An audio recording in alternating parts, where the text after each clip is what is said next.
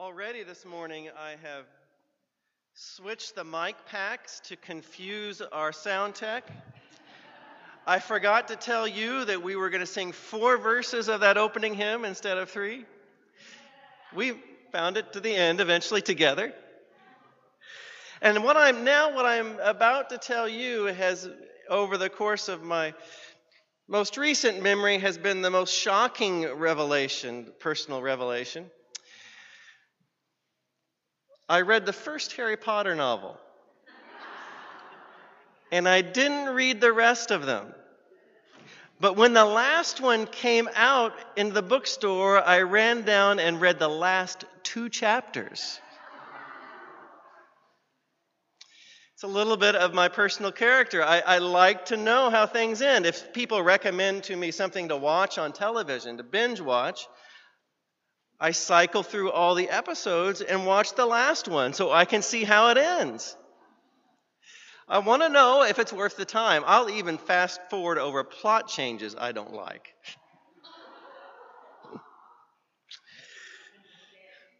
yeah, I know. It turns out, though, that with me, no one has ever really uh, liked the ending of the Gospel of Mark. You heard it today. They were terrified and they said no one to anybody.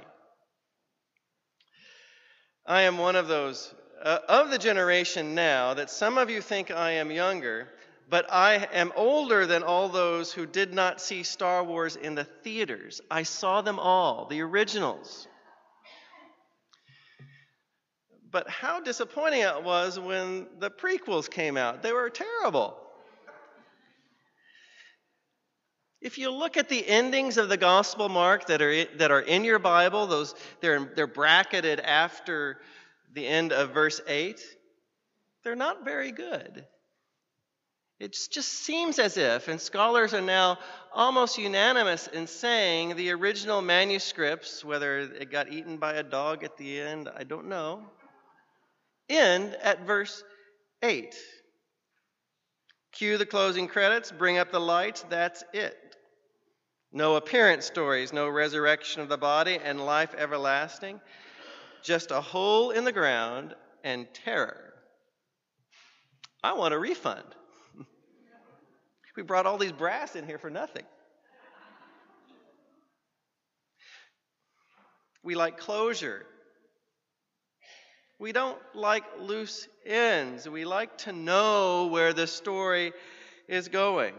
And so in the second and third centuries, scribes began to add those endings that you will find in Mark. On the other hand, there is something true to life about this ending, something about it that is good news. The two Marys and Salome are returning to the comfort of routine, tending to closure. The crucifixion is over, the funeral is done. The guests and family are gone. The last trips to the airport have been made, and it's the first good night's sleep in weeks. And the women are doing what they would in the ancient world to come to closure. They bought spices to tend to the body, routine, tradition, ritual. Helps us through, helps secure loose ends.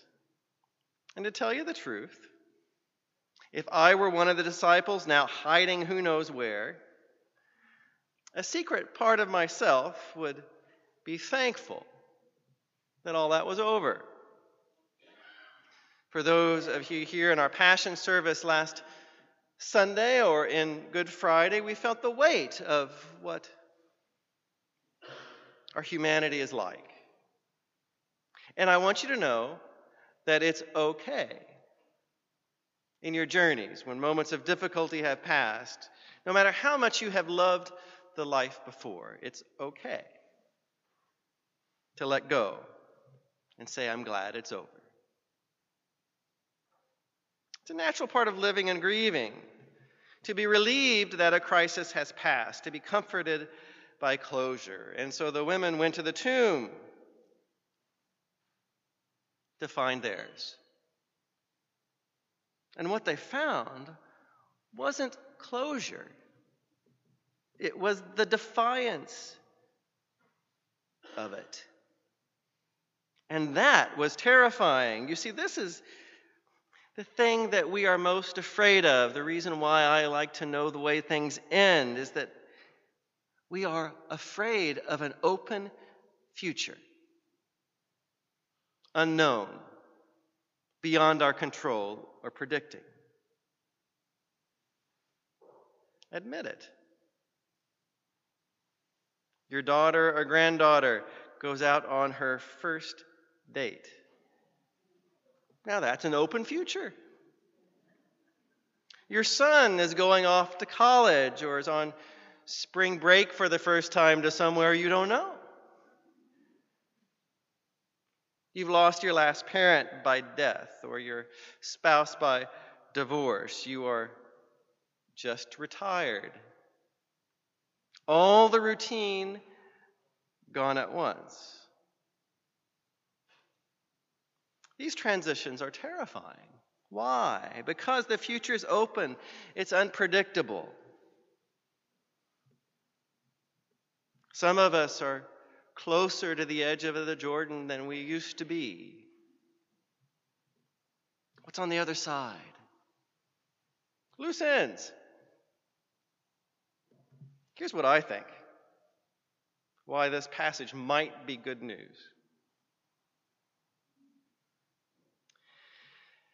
To me, this Easter telling in Mark, no resurrection appearance, because the power of Christ is at loose in the future, out ahead of us, in that place we are afraid to go.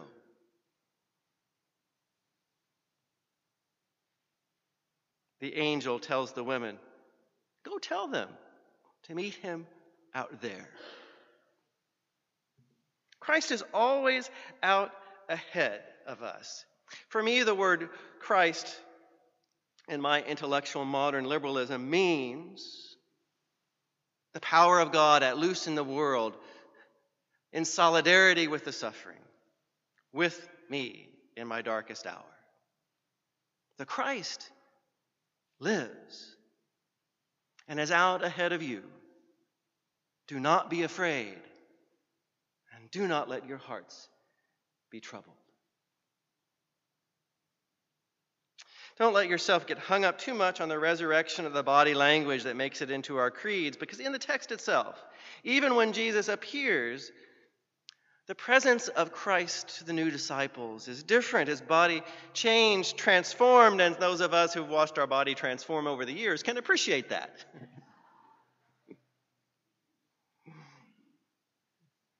we will all be changed at the sound of the last trumpet and when the world is remade. But until that day,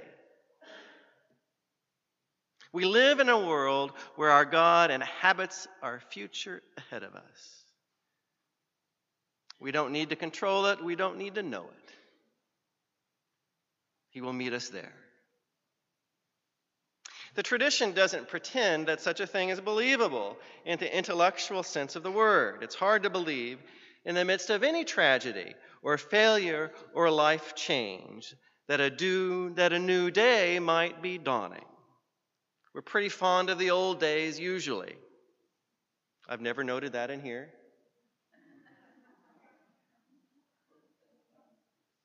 How can we let go?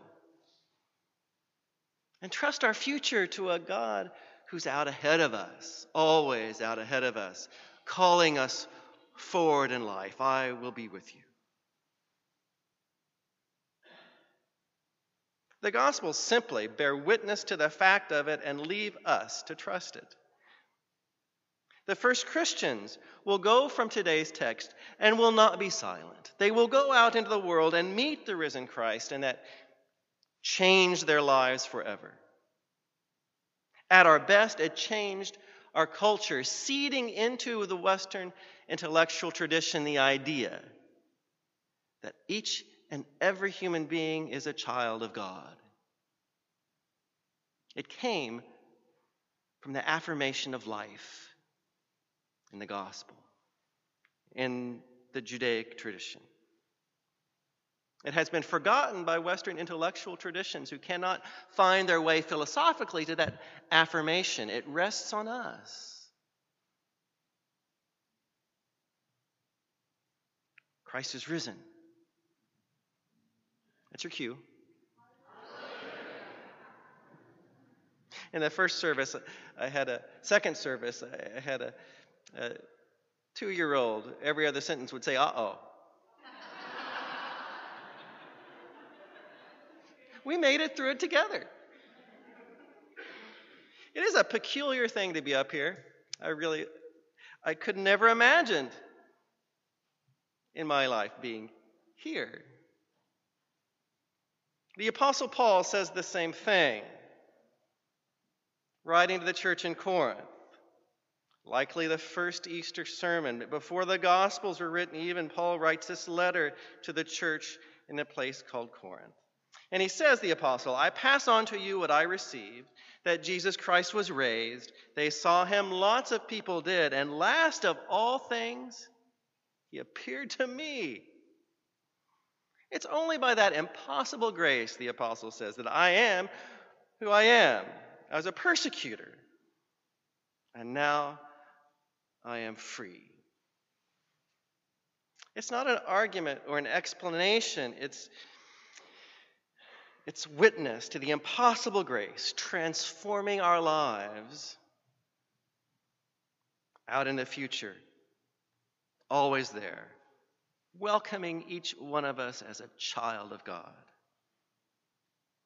Three women running away in silence, those bumbling disciples, sinners and deniers scattered in fear. Paul, the persecutor of the church, something happened to them. They met the power of life itself. That's what happened. The undefeatable grace of God. And it changed them. And it changed the course of history in an unbroken line to your seat, you today. Friends, I stand in a 2,000 year old tradition and hand on to you what has been given to me. I can't explain it.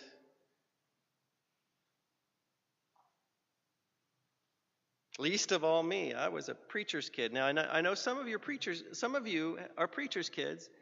I got out of that not wanting to be in church.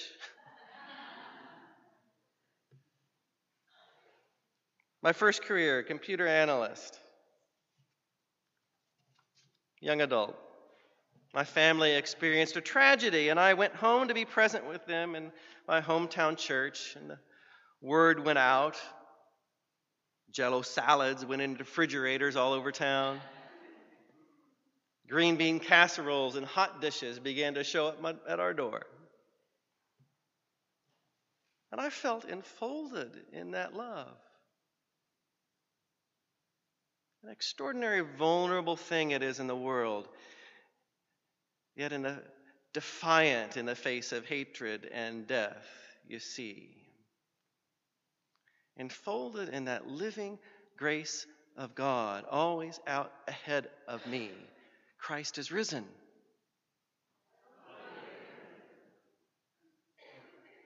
Surely the first disciples got a better view of Jesus than I did in a jello salad. But in the face of death, it's an extraordinary thing. Enough to convince me that God inhabits my future. On the best days, it gets me the courage to open the front door and step out into it. It can be there for you. It is. So I hand on to you today what has been given to me and this is of first importance that there's not an end to this story. You are the sequel. We go out into the world to finish the story, to meet the grace of God, to be in ministry with those in Galilee, to stand for the outcast and the suffering. To be there in those simple moments, if it's nothing but a don't bring me jello salad, but you know what I mean. I have watched you be this love for one another. But Christ is not here. Christ is risen. A smart person would end this service here, but we've got a lot more singing to do. but let us go into the world and join our voices to this extraordinary song. And to God alone will be the glory, now and forever. Christ is risen.